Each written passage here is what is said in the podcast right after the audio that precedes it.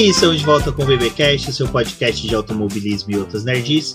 No episódio de hoje vamos falar sobre os três dias lá em Barcelona, uma pré-temporada nos escuros, né, Débora? Mas que, apesar de não termos tantas informações, o que chegou a gente pode dizer muita coisa do que vem pela frente, né, Débora? Olá, pessoal, sejam bem-vindos a mais um episódio aqui do Boletim do Paddock, do seu podcast. Bom, a gente viu umas coisas bem interessantes por lá, apesar de serem apenas os três primeiros dias. Ainda é difícil de afirmar algumas coisas, mas dá para poder já discutir um pouco sobre o rumo das equipes nesse ano. Exatamente, mas vocês viram até que minha abertura aí foi um pouco diferente, é que hoje a gente decidiu fazer um teste, fazer em vídeo. Então se você está ouvindo aí no Spotify também quiser dar uma conferida lá no YouTube, vocês vão ver que pode ver nossas carinhas bonitinhas lá na rede. E se você está assistindo pelo YouTube, não se esqueça de se inscrever no canal, deixar seu like e ver a possibilidade de se tornar membro. Estando ouvindo aí por um dos agregadores de podcast, Spotify, o Apple Podcast, ou até do Google Podcast, dá um screenshot, compartilhe nas redes sociais, comente com a gente o que você acha e não deixe de se inscrever e apoiar também o Boletim Paddock no Apoia-se, né, Débora? Exatamente, pessoal, extremamente importante para que a gente mantenha aqui tanto o projeto no YouTube e também nas outras plataformas. Então considere se tornar um membro, qualquer valor, pode ser um valor bem pequenininho, um, dois reais já consegue ajudar bastante a gente aqui. E considere também fazer esse apoio para poder estar tá junto com a gente no nosso grupo do WhatsApp. Exatamente, pessoal. E também outra dica é a nossa lojinha. Deem uma olhada, tem o link aqui na descrição, tanto do podcast como do vídeo. Confira lá e adquira camisetas. E outra coisa, se vocês ouvirem musiquinhas aqui, é porque sim, estamos gravando no domingo de carnaval, não tá tendo desfile, mas a gente já teve o desfile dos carros de Fórmula 1. Este ano podemos dizer que tivemos um desfile de uns carros alegóricos muito bonitos. Vamos fazer um vídeo elegendo aí os carros mais bonitos, então vá falando aí com a gente, comentando qual seria seu top 10 de carros. Mas antes, né, temos que falar e falar sobre o elefante branco que está na nossa sala do automobilismo do mundo todo, que é a invasão da Rússia na Ucrânia, que sim está trazendo reflexos na Fórmula 1 não há como se falar que não teria reflexos. A gente tem uma equipe aí que estampava a bandeira da Rússia com um piloto russo. Traz, traz né, muito dinheiro aí, até é discutível a forma com que o pai dele agariou essa grana lá na Rússia. Mas, Débora, a gente teve aí o que pode ser o cancelamento da Fórmula 1. A Fórmula 1 não usou o termo né, cancelamento, não soltou aquela imagenzinha padrão de cancelamento, ela só soltou uma nota aí falando que não era possível realizar um GP da Rússia agora na Rússia. É, eu acho que a questão foi porque, obviamente, a gente estava no meio de uma pré-temporada e os jornalistas estavam ali para poder questionar tanto a Fórmula 1 quanto os pilotos. Então, na quinta-feira, quando foi o segundo dia de atividades, é, teve a invasão da Rússia na, na, Ucrânia e era um assunto que eles queriam saber o que, que a Fórmula 1 estava pensando a respeito disso. E a categoria, no primeiro momento, ela foi bem genérica, com um comunicado falando que eles iam observar o que, que ia acontecer, mas que não iam tomar nenhuma decisão, mas iam manter o pessoal informado porque eles iam acompanhar a situação do mundo, né? Foi aquela resposta genérica que a gente teve também durante a pandemia, né? Aquela coisa que não satisfaz muito, mas tá ali. É... é até difícil quando você fala para inglês ver, porque eu justamente eu fico pensando no Hamilton indignado com as coisas que essa categoria fala às vezes. Mas às vezes é isso mesmo. E aí é, depois, né, com um pouco mais de cobrança, com o Vettel falando que não ia participar do GP da Rússia, no final da quinta-feira o Domenicali convocou uma reunião com a FIA e com os membros da Fórmula 1, os pilotos, os, os chefes, de, é, os chefes de equipe, né, principalmente, e para eles poderem discutir. Na sexta-feira veio aquele comunicado também genérico, mas de uma forma meio que satisfatório, né? Eles diziam ser tipo um cancelamento. Mediante o que está acontecendo, não podemos realizar uma corrida na Rússia agora, mas a, a prova só vai acontecer em setembro. E uma coisa que eu estava até falando com o Rubens, né? A gente postou como cancelamento, mas a gente sabe que eles podem rever isso até o momento ali que a prova deveria acontecer. E eu penso muito que, tipo, a gente tá agora em fevereiro. Eles talvez acreditem que até setembro, né, quando o momento da corrida deve quando a corrida deve acontecer, talvez os conflitos já tenham passado e também que o público já tenha se esquecido do que aconteceu. Então, tudo bem a gente realizar um evento. Eu espero que não realize, também eu espero que os pilotos em si que já se manifestaram, que não gostariam de correr, que mantenham a sua opinião. E também gostaria que outros pilotos não fossem tão polidos com relação ao que eles pensam, ou pelo menos é, decidissem pesquisar por si só sobre o que está acontecendo e não ficar dependendo de uma categoria que vai tomar a decisão por eles, que vai definir se vai ter uma corrida ou não. Porque a opinião deles e a posição dos times de ir ou não ir para uma corrida também é muito importante. Exatamente. Sebastian Vettel foi o primeiro a falar, né, que não iria. Teve pronunciamento também do Verstappen falando que não se deve correr num país que está em guerra, mas também é, foi uma resposta bem polida. Mas já é uma resposta e outros pilotos foram meio que falando assim, muito por cima. E o Hamilton se pronunciou também nas redes sociais e dos pilotos, assim, eu acho que um destaque não é um piloto que está no, no, grid da categoria, é o Robert Schwartzman, que é um piloto russo, que ele até se pronunciou, falou no, como é difícil né, a situação dele, tudo, que ele não queria estar tá passando isso.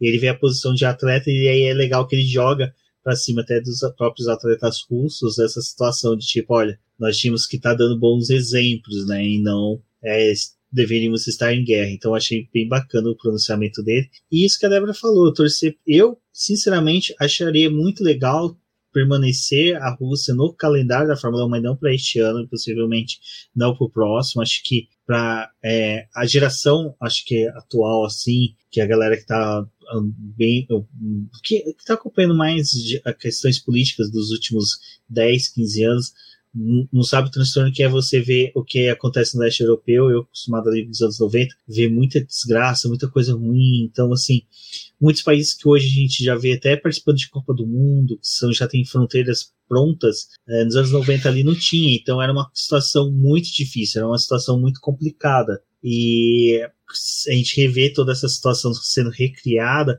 traz péssimas lembranças e eu acho que a Fórmula 1 realmente não deveria arcar com os custos de poder participar de uma corrida no país que está acabando de derramar sangue de compatriotas, né? Porque a Ucrânia praticamente assim boa parte da população deles é formada por russos ou descendentes russos, então é, é bem complicado isso. É, a gente vê que, bom, tem outros momentos aí que a Fórmula 1 acabou correndo, né, no meio do apartheid, eles correram, mas também teve ali a, a própria corrida do, ba, do Bahrein, né, foi cancelada uma vez, porque estava tendo também alguns conflitos e eles não foram. Então, eu acho que eles têm que também olhar porque a categoria ela tem uma proporção muito grande.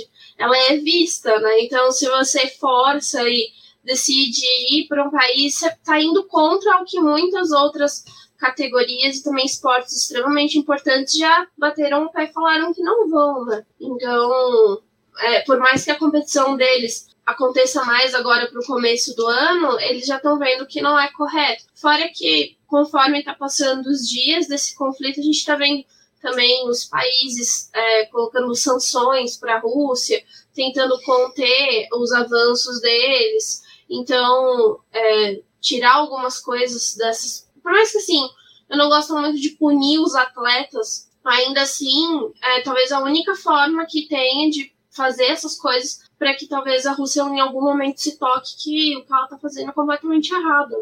Exatamente, até é interessante isso que a Débora falou e até pensei agora, o tio Delvas do podcast F1 Brasil, o pessoal que acompanha o canal fica brincando que ele cita muito o livro do Adrian Newey, né? E eu sou um cara que vai citar muito o livro do Bernie Eccleston, Eu Não Sou o Anjo, recomendo que leiam que eu acabei de passar pelo trecho em que ele começa a negociar com vários países que que precisavam de ter visibilidade no mundo para poder é, atrair turismo. Um foi a África do Sul, com a questão do apartheid, e até quando ele é questionado sobre isso, né, sobre você está levando Fórmula 1 para um país que quer criar visibilidade para colocar uma cortina de fumaça né, sobre o apartheid, ele falou: para mim não importa isso, o que me interessa é o dinheiro que eles pagam. E a mesma coisa foi quando ele começou a ir para países que eram questionados até ali no próprio leste europeu, quando surgiu o GP da Hungria. Hoje a gente vê o GP da Hungria dentro do calendário da Fórmula 1.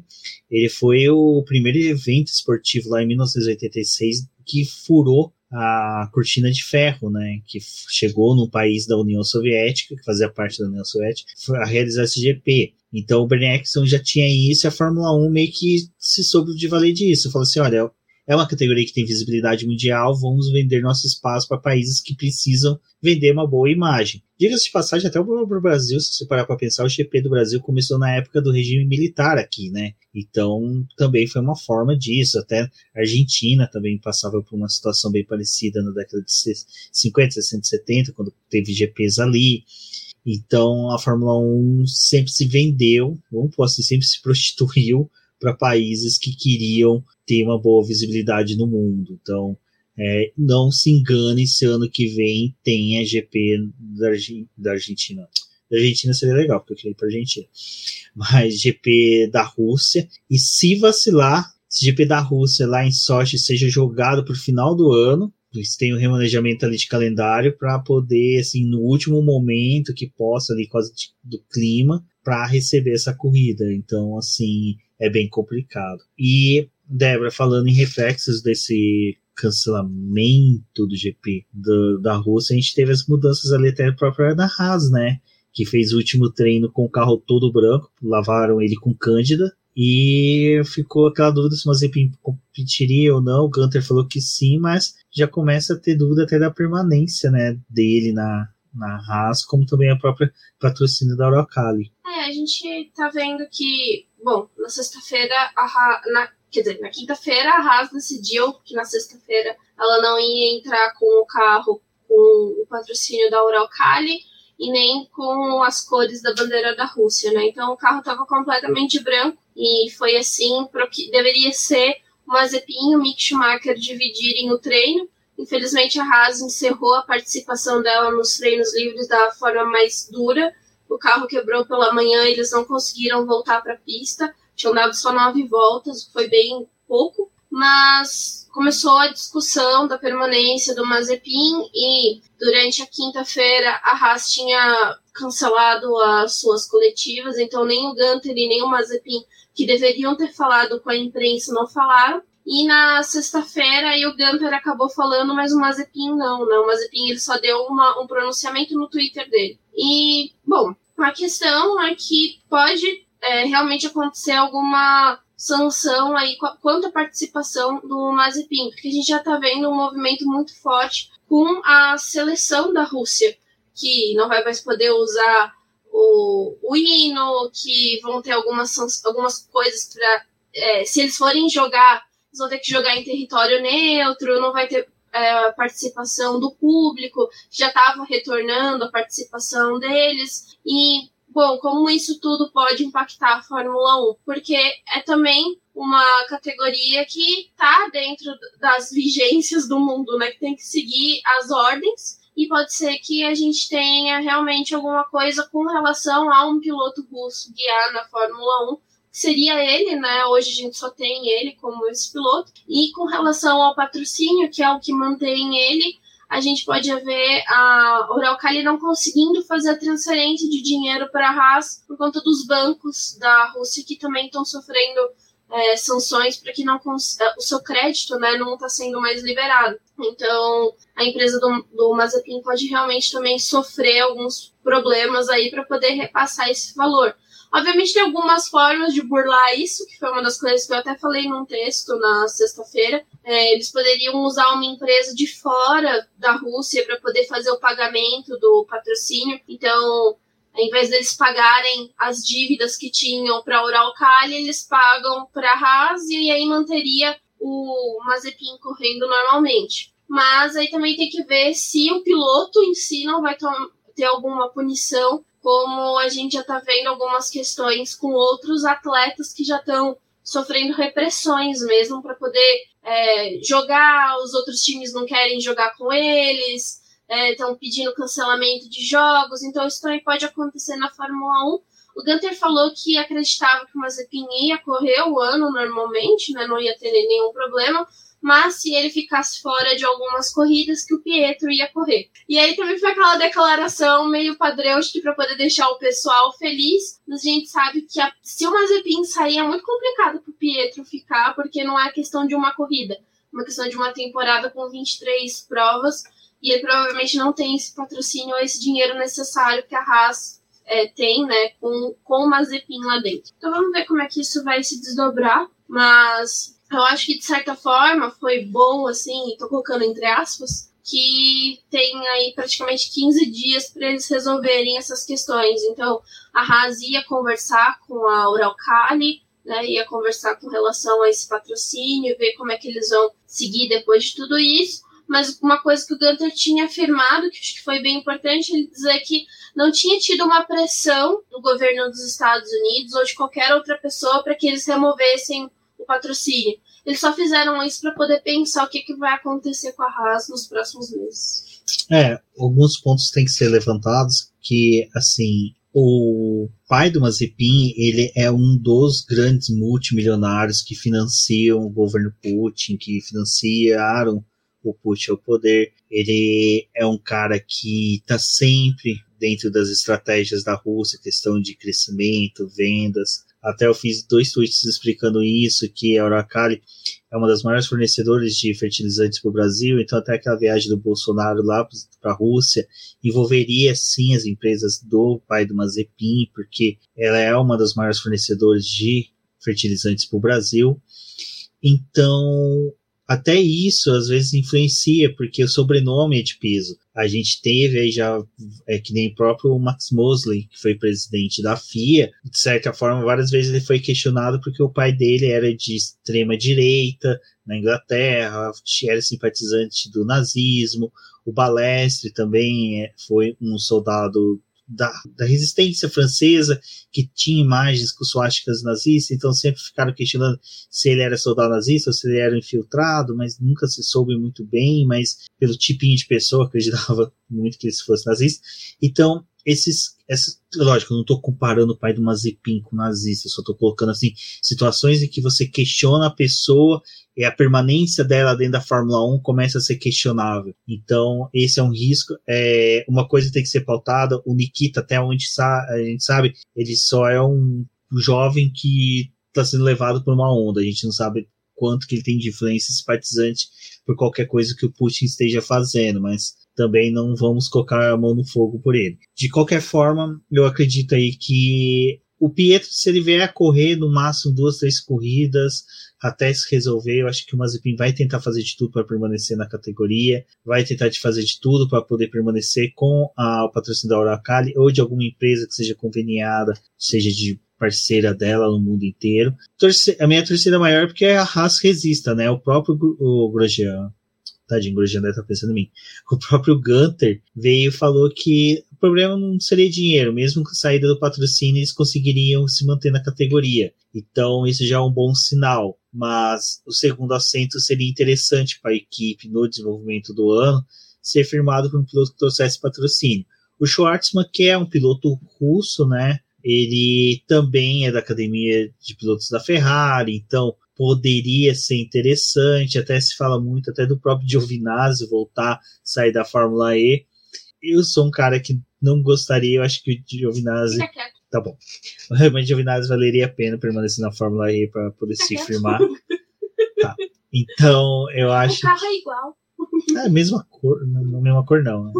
Não, mas aí a gente dá um jeito, entendeu? Estavam até zoando, né? Não, você fez, né? O calendário da Fórmula E não se conflita com a da Fórmula 1, então dá pra ele fazer os dois ao mesmo tempo. Não, só vai ter umas duas vidas, mas é. Mas aí coloca outra pessoa pra correr no lugar dele lá na Fórmula E. Coloca o Schwartzman, né? É, coloca outra pessoa. Então, assim, vamos aguardar, né? Torcer, torcer para que tudo se resolva, todos saiam felizes e as melhores decisões sejam tomadas, mas que o Pietro pudesse correr, pelo menos fazer a pré-temporada aí. Bahrein, eu já coloco minha mão no fogo que ele possa fazer. Bahrein, eu já acredito que sim. É ele conhece a pista, já acostumado com o calor de lá, então. Talvez as duas primeiras corridas, é rodada dupla, né? É, quem sabe. Vamos torcer aí para que tudo dê certo. Bom, Débora, a gente teve três dias de pré-temporada em Barcelona. Foi aquela coisa, né? Sem dados, sem informações. O que a gente pôde só de saber ali realmente é que os caras deram voltas pra caramba, né? O Daniel Ricciardo falou isso, né, numa das entrevistas, que é, quando você tá nesses dias de treino em que você é focado no desenvolvimento do carro, mas só que buscando, não desenvolvimento do carro para desenvolver peças em si. É lógico, eles vão coletar dados que vai indicar quais peças substituir, quais peças melhorar, mas a ideia primordial era elevar o carro à exaustão, fazendo dar o maior número de voltas para saber resistência, se está tudo certinho. E algumas equipes se sobressaíram, enquanto outras foram pífias, né? É, a gente vale fazer um destaque a Ferrari, que fez 439 voltas, e nos dois primeiros dias a gente viu ali os pilotos da Ferrari com os da McLaren conflitando para ver quem é que ia ficar na primeira posição. Então, obviamente, eles são os destaques, acho que, dessa pré-temporada, mas a gente já vai falar sobre eles daqui a pouco. Vamos falar sobre o, o, os tristes, né? Os que não andaram muito, coitadinhos. Bom, é, eu acho que é a piadinha que eu fiz lá no Twitter, né? Que Gini Haas veio todo pomposo para esse ano, super animado, carro novo, dupla de pilotos novos que eles poderiam moldar ali no seu carro um motor zeradinho, afiado, né, adulterado como a Ferrari gosta, mas não rolou, né, gente? É, esses três dias foram bem complicados, o carro quebrou várias vezes, só que a gente vê que o interessante é não teve quebras no motor, que acho que para a Ferrari deve ter sido muito bom, porque assim como os carros deles que andaram bastante, as quebras que tiveram não foram relacionadas ao motor, foram outras questões mas a Haas quase não andou. É, a gente viu assim que é, é, bem triste, né? Porque a equipe vai para a pista para poder tentar coletar dado, para poder ver se o carro está funcionando da forma como eles gostariam, e as análises que eles fazem é mais para poder ver se é, as peças estão funcionando como eles esperavam, porque tem todo aquele design, tudo que é feito no túnel de vento, mas o túnel de vento não dá o 100% para eles, eles precisam realmente colocar o carro na pista. E Barcelona é uma pista bem legal para as equipes, porque eles conseguem aferir vários dados. É um circuito que eles já conhecem bastante, tem uma combinação de é, curvas de alta e, e baixa e média velocidade, tem uma reta bem importante. Então é bem legal para eles, mas a Haas não conseguiu andar. E o que chama até atenção é que às vezes que o Mazepin entrou no carro e que o carro quebrou, quebrou com nove voltas. Gente, foram nove voltas. É o número dele, né? É o número dele, olha isso. Olha só, não tô parada. Não andou, gente. Enfim. E a Alfa Romeo a mesma coisa, né? É, quem conseguiu andar mais foi o Zul no segundo dia. Ele passou, passou das 70 voltas, mas a mesma coisa com o Bottas dava poucas voltas ali já e o carro quebrava. É, Bom, esse início de pré-temporada, como a gente falou, é para poder verificar a confiabilidade e mostra que esses dois carros não são confiáveis. E aí o porquê, né? De ah, mas tem mais três dias, tem mais um ano inteiro para eles correrem, por que, que esses três primeiros dias são preocupantes? Se você quebra no primeiro dia, ou em um desses dias, é uma coisa. Agora você quebra nos três dias isso acaba acendendo um alerta. E é justamente essa questão da confiabilidade que pode impactar no restante do ano deles, porque você fica naquele limbo de a qualquer momento você quebrar o carro. E aí, dependendo da sessão que você quebra, você não tem tempo para poder arrumar. E aí você já perde ponto, você vai largar mais lá de trás ainda. é bem complicado para as equipes. Estava até conversando com o Rumens, porque em 2014 quando também teve aquela mudança de 2013 para 2014 do, do, regulamento, a gente viu uma Red Bull quebrando bastante na pré-temporada e isso se repetiu ao longo do ano. Então não é uma coisa pontual só de pré-temporada, não, gente. É, isso é bem preocupante para a Haas e para a Alfa Romeo, porque as duas usam motor Ferrari, né? Então elas começam a ver a Ferrari conseguindo dando voltas e não quebrar o motor, mas elas quebrar, então tem erro de construção de chassis, e isso é preocupante com limitação de gastos, de teto, e lembrar que são as duas equipes que mais tiveram horas no túnel de vento, né? Então, assim, é as equipes que tecnicamente, principalmente a Haas, né, que abriu mão ali do campeonato de 2021 para poder desenvolver o carro, ficou desenvolvendo o carro o máximo que pôde. Trouxe pra... Simone Resta da Ferrari. Não, eles ficaram dentro de Maranello, praticamente, Maranello, praticamente para poder fazer esse carro. E sabe o que, que é interessante? Eles pegaram o motor zoado de 2020, aquele motor que.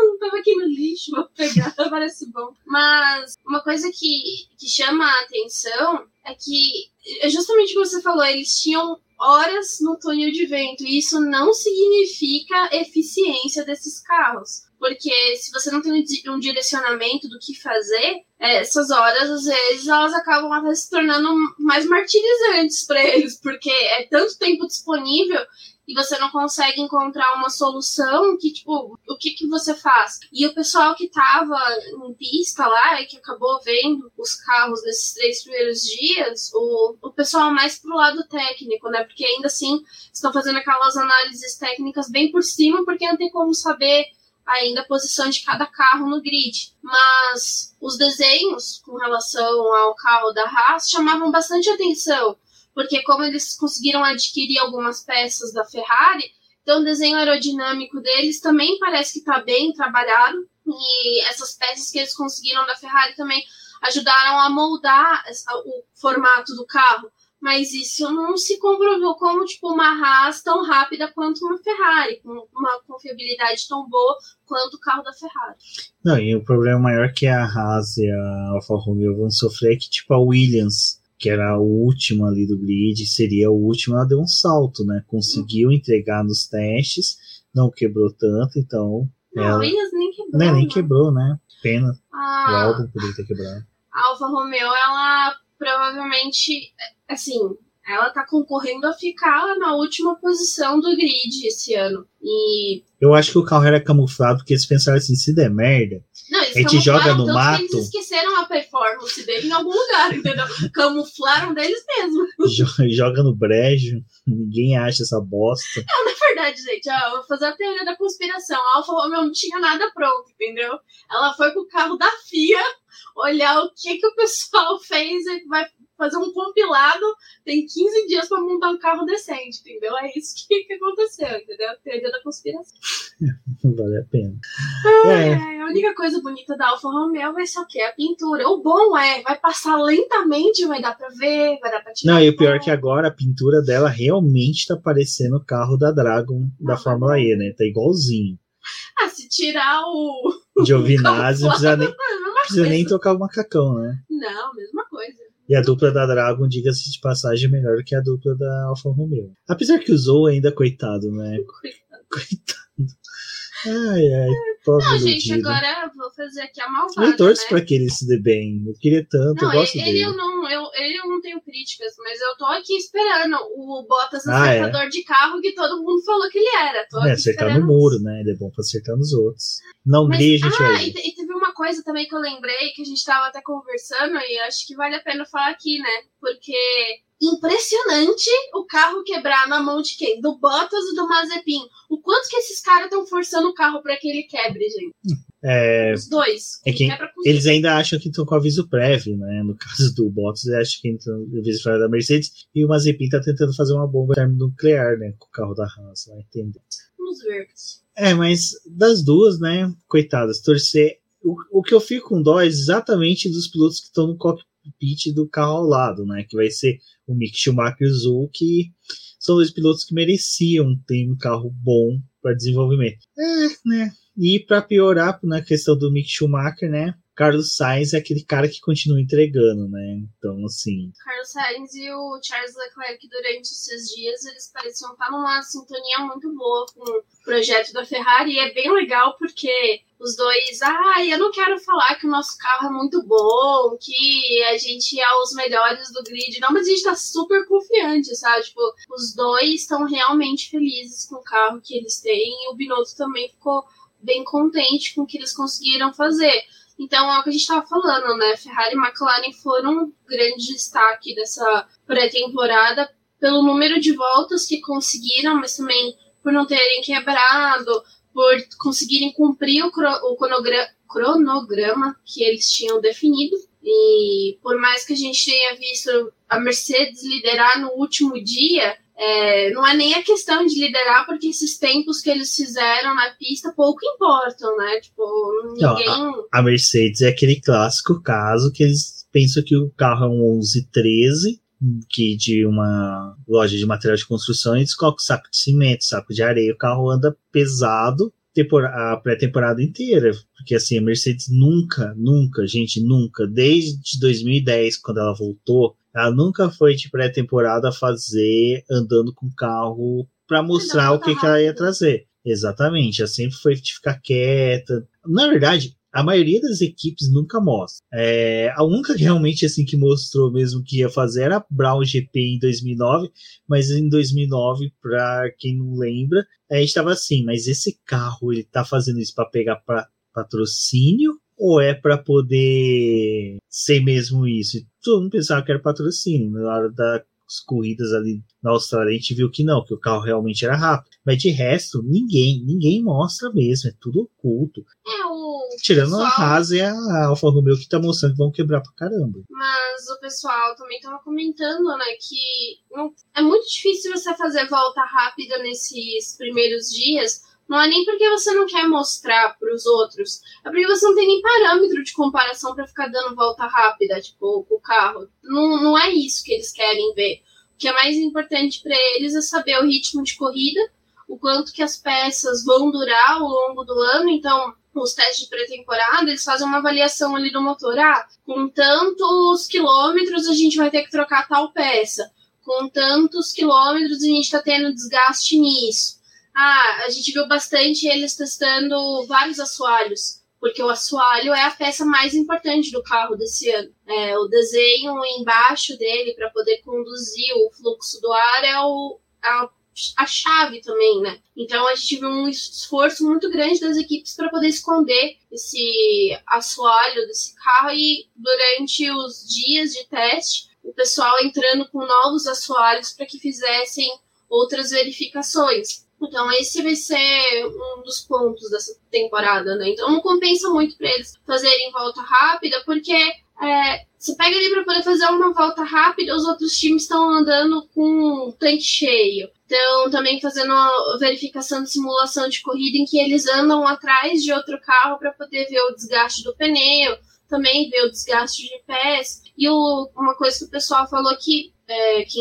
estava em pista e conseguiu observar os carros, disse que esse ano está bem interessante, que parece que realmente conseguiram chegar no carro que consegue andar atrás de outro sem sofrer com turbulência e que tem uma performance então, muito boa. Não, isso foi uma explicação muito louca que o Charles Leclerc deu, não sei se você chegou a ver. Ele fala: "Não, esse carro melhorou bastante a questão da aproximação, mas é assim, a um segundo e meio tá ótimo, a gente consegue se aproximar. A um segundo tá um pouco parecido com o que era antes. Com meio segundo, a gente chega muito rápido.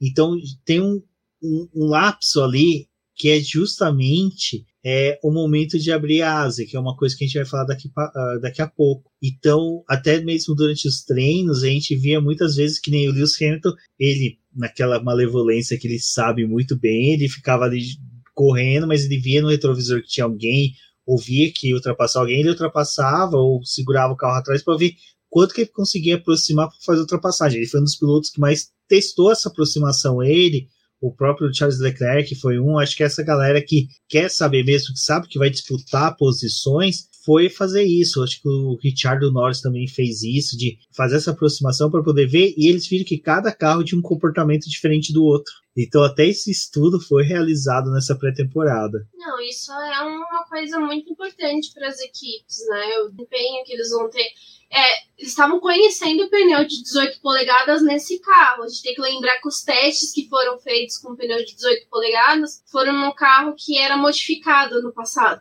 Então nem mesmo a Pirelli sabia ao certo como que ia ser o comportamento nesses carros. Tanto que tem relatos né, das equipes e da própria Pirelli falando que é, a construção dos pneus, apesar de serem diferentes, de cada um ter o seu tipo de material, para poder ser formado. Então a gente tem um pneu com uma goma mais dura, um pneu com uma goma mais macia. Os intermediários ali dessa gama estão funcionando muito perto um do outro. Então também vai ser uma coisa que a Pirelli vai ter que estudar ao longo do ano, porque se estiverem tendo um desempenho muito parecido, eles têm que fazer algumas modificações na composição desse pneu para que a gente tenha alguma diferença entre eles. Então, por mais que eles queiram que os compostos tenham uma conservação maior esse ano, eles também têm que pensar nesse lado da competição. Então, acho que isso foi muito legal da pré-temporada, da gente ver esses relatos é, pontuais assim dos carros, porque realmente não tem como dizer se realmente a Ferrari vai estar tá andando na frente de todo mundo aí, porque a gente não sabe o quanto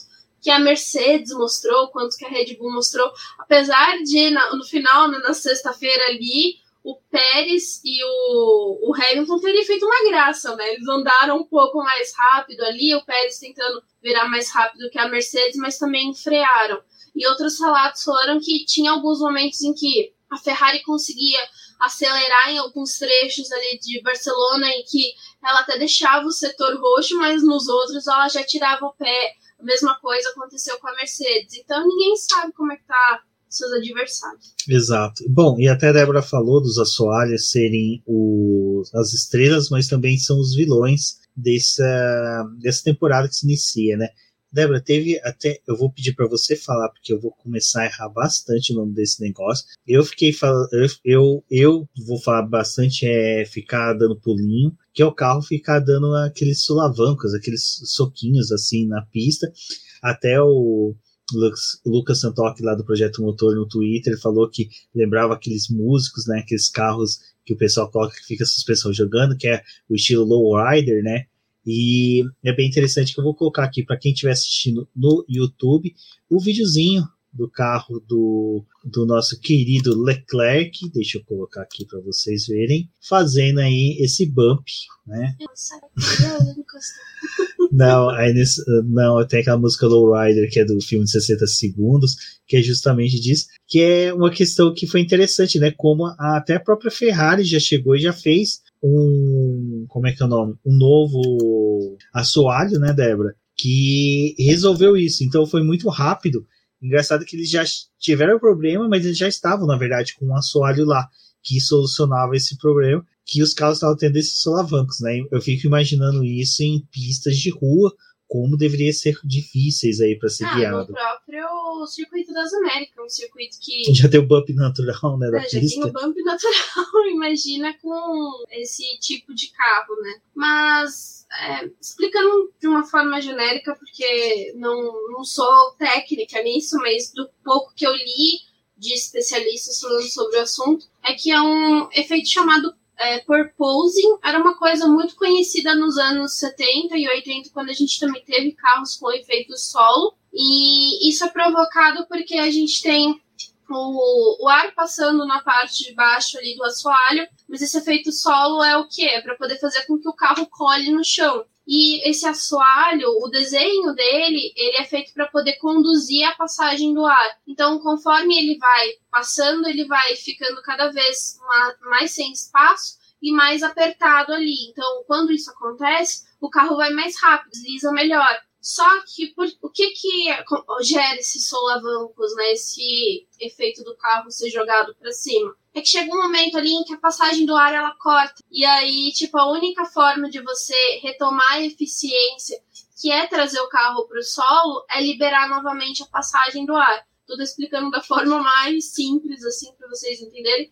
Mas tem posts que explicam um pouco melhor a respeito disso. Então, para poder liberar a passagem do ar e para a gente ter novamente todo a, a, cadeia aí, né, de a passagem do ar novamente retomar na parte de baixo do carro, o carro colar no chão, ele tem que liberar ele, então tem esse solavanco. Isso, quando eles falaram, eu achei, ah, Ai, gente, isso acontece uma vez, sabe? Tipo, na reta. Não, isso acontece várias vezes porque é muito rápido. Então, tipo, se ele pega uma reta muito longa, aquilo vai acontecendo várias e várias vezes e o carro vai saltando muito. A parte ruim é que você perde performance com isso, porque esses solavancos não é algo que deveria acontecer seria facilmente resolvido se a gente tivesse a suspensão ativa, né, Rubens? Uhum. E também é, a o sistema hidráulico, mas é uma coisa que os carros desse ano não tem, então não é tão simples assim de resolver. E o Minuto falou: ah, a gente tem a, a como trocar o, o assoalho para poder evitar que isso aconteça,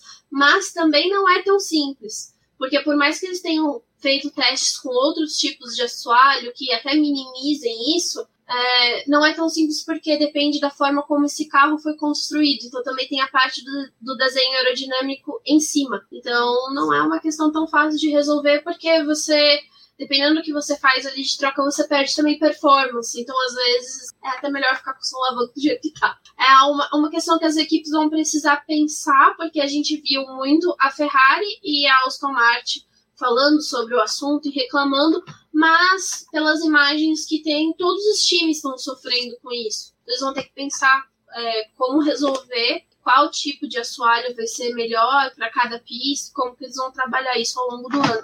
Porque é um efeito que acontece só na reta. Na curva, quando não tem essa passagem tão exacerbada do ar, isso acaba não acontecendo. Bom, para quem está assistindo no YouTube, vocês sabem, né? A regrinha, quando tem um gato na, no vídeo, na live, deixe seu like. O Salem não poderia deixar de, de dar sua opinião.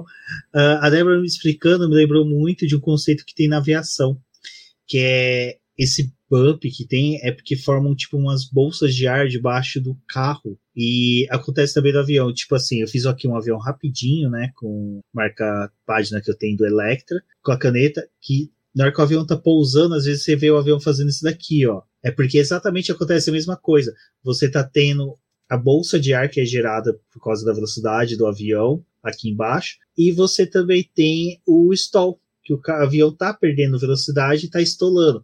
Então, esse bump que acontece ali é justamente isso. É o efeito solo que puxa o, o carro para baixo, mas daí de repente ele estola aí ele dá aquele salto para cima. Então, é, são dois conceitos até mesmo que é bem legal, que é da aviação, que acontece no carro de Fórmula 1. Então, cara. E eu... é preocupante, né? Por é, os carros de Fórmula 1, porque dependendo da forma como isso acontece, a traseira do seu carro fica solta. Então, se isso está acontecendo, você vai entrar numa curva, você pode perder o carro por conta disso. Então, não é tão simples assim. E é até engraçado, porque os times falam, ah, a gente até tipo, lembrou disso, mas não levaram muito em consideração na hora que. Alguém falou, né, durante o café. E se acontecer de carro ficar saltando? Ah, que isso, você que acha? Isso? Mano? 2022, isso não acontece mais, isso é coisa do passado. É, tipo, o Turbolag. Né?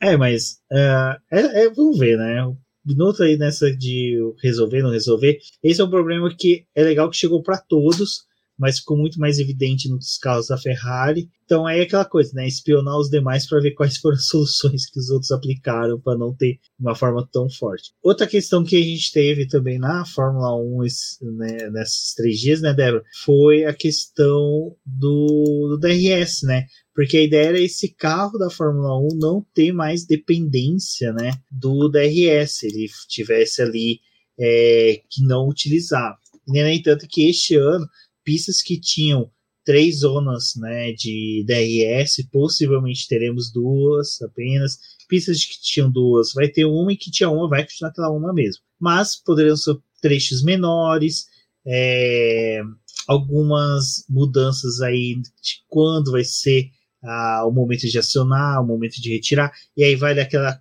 coisa que eu falei do Leclerc, ele falou que quando chega a um segundo que ele tá para chegar no carro, a turbulência é semelhante do ano passado, mas ele não fez isso com o DRS aberto e a outro carro também com o DRS aberto, então vai ser bem interessante isso. Eu vou colocar aqui para quem estiver no YouTube ver como funciona o DRS este ano. Então, desce, pudesse Acho que o legal é porque, bom, o primeiro questionamento era de como que essa peça do DRS ia abrir porque quando foi apresentado naquele carro da FIA, não tinha um desenho muito bem definido da asa traseira e até parecia que não tinha como ter um DRS ali. Então encontraram uma solução. É, aquela pá de cima ainda abre, mas é diferente do carro do ano passado. Então isso foi resolvido, vai ter DRS esse ano. Mas os comentários dos pilotos também é muito variado. Uns falam que, bom, parece interessante, parece que vai ajudar durante a corrida. Outros acham que, talvez pela proximidade mesmo dos carros, isso não vai fazer tanta diferença nesse ano, que o DRS poderia ser uma peça descartada. Acho que realmente vamos ter que ver durante essas 23 corridas que vamos ter é, quais vão ser os comentários das equipes e se isso vai valer para 2023. Lembrando que esse ano é um ano de aprendizado para todas as equipes. Todos vão ter que aprender a lidar com os seus carros e, além de desenvolver a aerodinâmica deles, também pensar nos projetos futuros para a própria categoria, se o DRS ainda é efetivo como uma parte para poder gerar as ultrapassagens, porque se esses carros conseguirem andar tão próximos quanto eles acham, mesmo com o Leclerc falando que tem uma parte ali de turbulência, mas outra que você já consegue avançar, talvez nem seja tão necessário isso. E eu acho que o que chamou a atenção com relação à turbulência foi as imagens que a gente teve no final da sexta-feira com os carros andando na chuva, porque aí a gente tem uma ideia de como que funciona a aerodinâmica desses carros, a gente consegue ver o desenho dela trabalhando nesses carros e por conta desse assoalho que foi feito para essa temporada e também de todas as coisas que foram pensadas, a gente vê que muito dessa, dessa área que era a mais complicada do ano passado, que gerava turbulência, morre no pneu traseiro ali. Então a gente tem uma ação entre o começo do carro, o pneu dianteiro, mas ela para no pneu traseiro, então parece que pouca coisa se escapa para o que seria gerado por um carro de trás, ou até mesmo com relação ao trabalho do difusor desses carros. Então, acho que é uma coisa que é interessante, mas a gente vai precisar de mais avaliações para poder saber na segunda fase da pré-temporada. É, vale lembrar que um grande aprendizado que a gente teve nessa questão da busca da Fórmula 1 de carros serem mais próximos de ultrapassagens foi o ano de 2008 para 2009. As regras que visavam 2009 eram justamente semelhantes a esta, então, mas só que a gente via que o design dos carros de 2009 eram horríveis. Aquela Brown GP que ganhou, por exemplo, a asa dianteira, uh, tinha ali uns espaços que pareciam uns caixotes. Então, assim, eram uns traços bem toscos. 2023, 2024, acho que vai refinando ainda mais. É lógico, a gente tem aquele carro da Ferrari que, para mim, é o mais belo de todos. O da McLaren também está muito bem feito. O, a Red Bull foi um carro que eu consegui ver pouco dela até por causa da apresentação que foi escolhida por eles. Mas... Ah, a Red Bull também ela veio com umas partes ali dos, do carro deles bem diferentes do que os Sim. outros times trabalharam. A gente também não Isso sabe é interessante, né? né?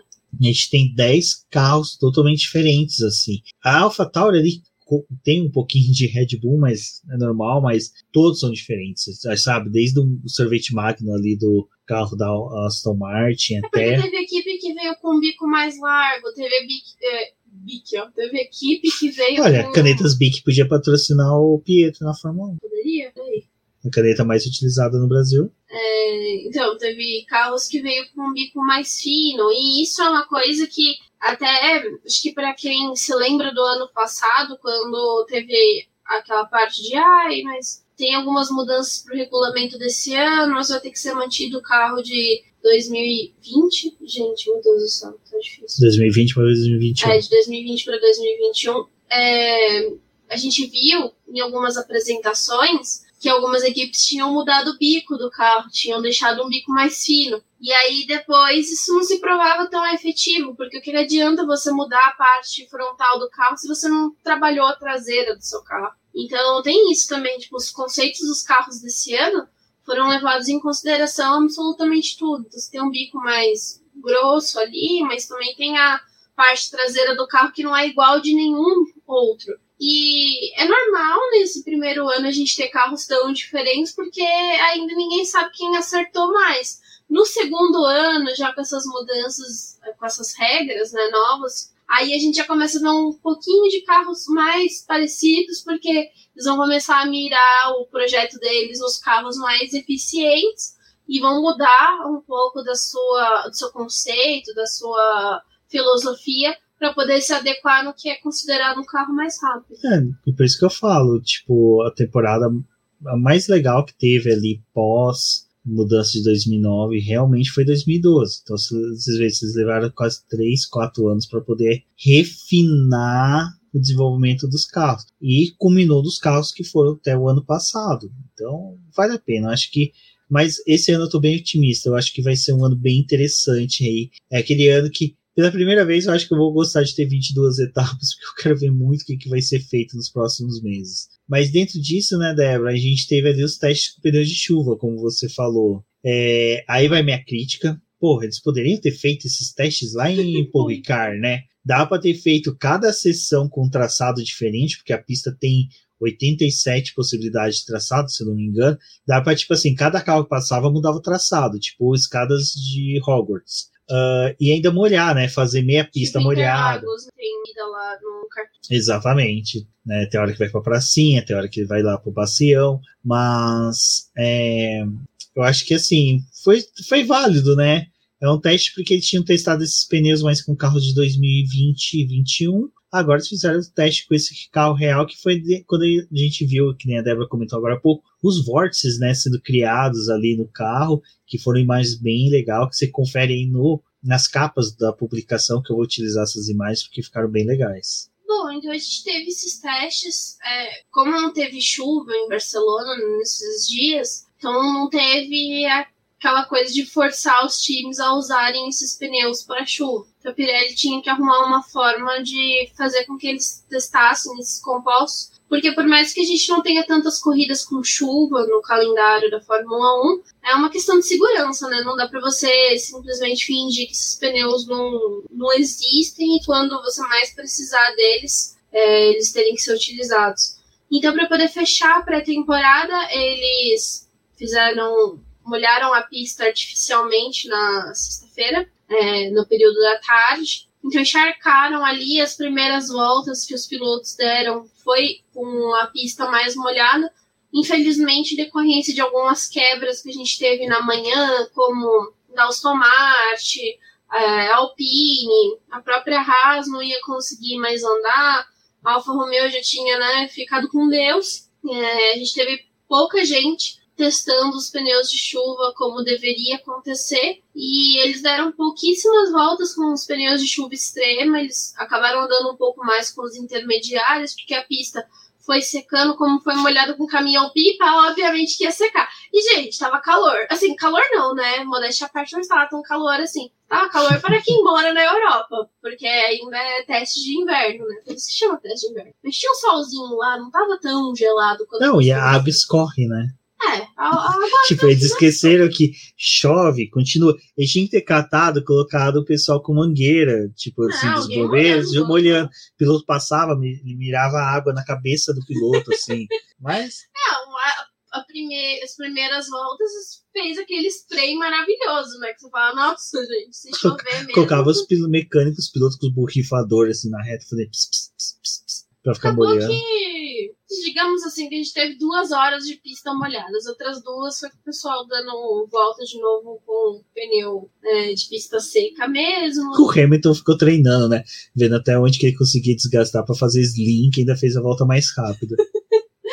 Bom, é isso aí, né? A Pirelli também ainda vai fazer outras análises, porque tem a segunda fase de teste, então eles vão verificar novamente os compostos. Eu não sei se eles agendaram o teste de chuva, né? Até porque no Bahrein não vai chover, né, gente? Já, já choveu. É, Nossa, já pensou se vai ter uma corrida com chuva no Bahrein? Que lindo, velho. Abre a temporada com chuva. Que lindo. Enfim, né? Algumas pessoas tiveram então a oportunidade de conhecer os pneus de chuva, outras não. Quem não conheceu, fica com Deus. É, fica com Deus porque a Alfa Romeo demitiu Jesus, né? Então não há muito o que se fazer. Bom, eu acho que foi isso, né, Débora? Teve as quebras, como você disse, né? ah, o carro ali da Alpine da Aston Martin pegaram fogo, né? Então vocês podem ver que carros com letra A não tiveram sorte nessa sexta-feira. E aí, agora a gente, a gente tinha a chaleira amarela, né? Que era a Renault. E agora a Alpine? A Alpine chaleira rosa? É que a Alpine, para poder. A, a BWT tem um sistema de filtragem de água por meio do vapor. Até por isso que estava pegando fogo, estava soltando aquela fumaça. Uma chaleira, então. É uma chaleira. Uma chaleira cor-de-rosa. É, acho que quebras normais, assim, porque também foram times que andaram bastante. Deixa eu até pegar aqui quantas voltas que eles deram. Será que quando o piloto termina de. de se eu fosse um piloto assim de Fórmula 1, eu fosse ser entrevistado pós-corrida, eu, eu ia responder as perguntas dos jornalistas cantando, sabe? Tipo assim, ei, o que, que você achou do treino hoje? Ia ficar andei, andei, andei, andei, andei. É, lindo, rei, rei do gato Feelings. Mas, então, Aston Martin deu 295 voltas, foi bastante. e a Alpine deu 264 voltas, então andaram quase que a mesma coisa ali. Quebras, é, por parte deu, delas, as normais. Haas deu quantas voltas? Oi? A Haas deu quantas voltas? a Haas foi treinar? Questão, né? Deu 160. Romeu, 175. Eu acho que o Putin vai querer chamar o, o Mazepin para ser soldado na, na Rússia, tirar. porque. Não, imagina se der um tanque para ele pilotar. Ele não, ele, não, ele não sai de Moscou, né? Coitado. Ai, gente. É triste. Não, e o pior é que, né, as duas equipes estavam super felizes. As duas iludidas pela Ferrari. Uma falou: vem cá, que eu vou te dar peça, você a pode ficar em Maranello. A, a né? outra foi esnobar a Ferrari. Não fizeram um equilíbrio das forças do mal, né? Ah, é. se a gente não ver na tabela de cabeça para baixo, tá tudo certo, entendeu? Eu fico feliz que o quê? Que Kimi Raikkonen e Antônio Giovinazzi não vão sofrer na, na Alfa Romeo, né? Agora o Antônio a gente não sabe se volta ou não. Então. Giovinazzi, coitado, pagando as, as dívidas dele com Deus lá na Dragon. É, gente, é isso. Agradeço a todos que ouviram e assistiram até aqui. Foi muito bom. Eu ainda tô iludido com a McLaren que tá entregando resultado pra caramba, né? Dicas de passagem, o carro aí andou bem final de semana, final de semana não, dois, três dias. Iludiu eu pro carnaval, eu tô com a fantasia de palhaço iludido, né, da temporada a Ferrari toda pimposa lá, né? O orgulho italiano, mas não botou. e o Carlos Sainz no Small Operation total, né? Tipo, quietinho, entregando, deixando as entrevistas principais pro Leclerc na miudeza, tá ali, ó, comendo pelas beiradas. Tá, tá, tá fazendo para poder ser visto, ser notado, mas tá ficando também na dele, né? Tá comendo pelas beiradas ali é, é uma equipe que, bom, acho que a Ferrari ela trabalhou muito bem com a divisão do tempo dos pilotos com o carro. A McLaren fez um esquema um pouco mais diferente, deu um, um dia pro Lando guiar e depois um dia pro Ricardo também guiar para poder ter o dia inteiro, não ter que fazer aquela troca. Só na sexta-feira eles revezaram, mas eu acho que as duas conseguiram pelo menos o que elas se proporam a ver, avaliar dos seus carros em Barcelona eles conseguiram. E como eu falei, Barcelona é um, um circuito muito necessário para as equipes fazerem os seus testes.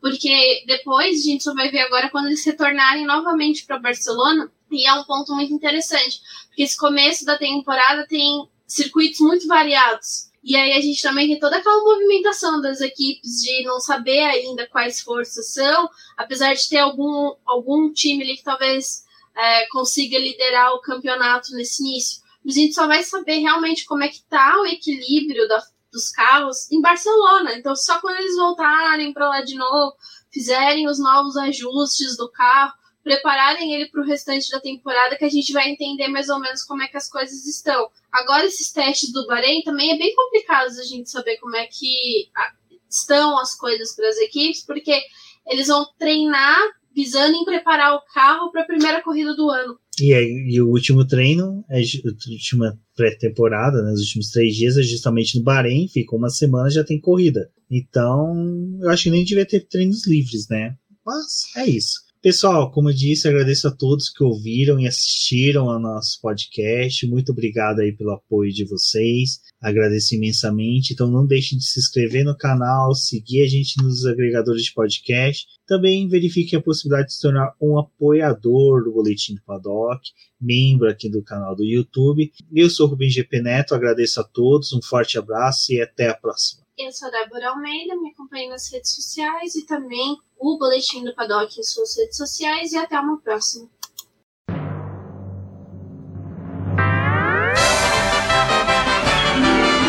E agora vamos agradecer nossos apoiadores, aqueles que auxiliam o Boletim do Paddock através do financiamento coletivo e contínuo do Apoies. E são eles Ricardo Bannerman, Maia Barbosa, Eliezer Teixeira, Luiz Fex, Arthur Felipe, Rafael Celone, Will Mesquita, Antônio Santos, Rogério Furano, Helena Lisboa, Cássio Machado, Carlos Del Valle, Bruno Vale, Eric Nemes, Bruno Shinozaki, Alberto Xavier, Will Bueno, Ricardo Silva, Beto Correa, Fabrício Cavalcante, Arthur Apóstolo, Sérgio Milano Melquiades Veloso, Micael Souza, Ezequiel Bale, Silney Messi, Rafael Arilho, Rafael Carvalho, Fábio Ramiro, Lauro Vizentim, Maria Ângela, Thaís Costa, Rafael Catelã, Jane Casalec, Carlos Eduardo Valese, Tadeu Alves, Paula Barbosa, Ale Ranieri, Leandro Nogueira, Bianca Mês, André Brolo, Bruno Lima, Ivan Grego, Maicon Tavares, Talita Santos, Diego Machado, Gabriel Sawaf, João Guilherme, João Rai e Gustavo Frigoto. Muito obrigado a todos aqueles que apoiam o Boletim do Paddock e auxiliam no nosso desenvolvimento e crescimento. E se você quer apoiar também o Boletim do Paddock, entre em contato com a gente através dos nossos perfis oficiais ou acesse o link apoia-se.com barra Boletim do Paddock e lá você terá as opções de apoio ao Boletim do Paddock. Um forte abraço e obrigado. Isso é tudo, pessoal.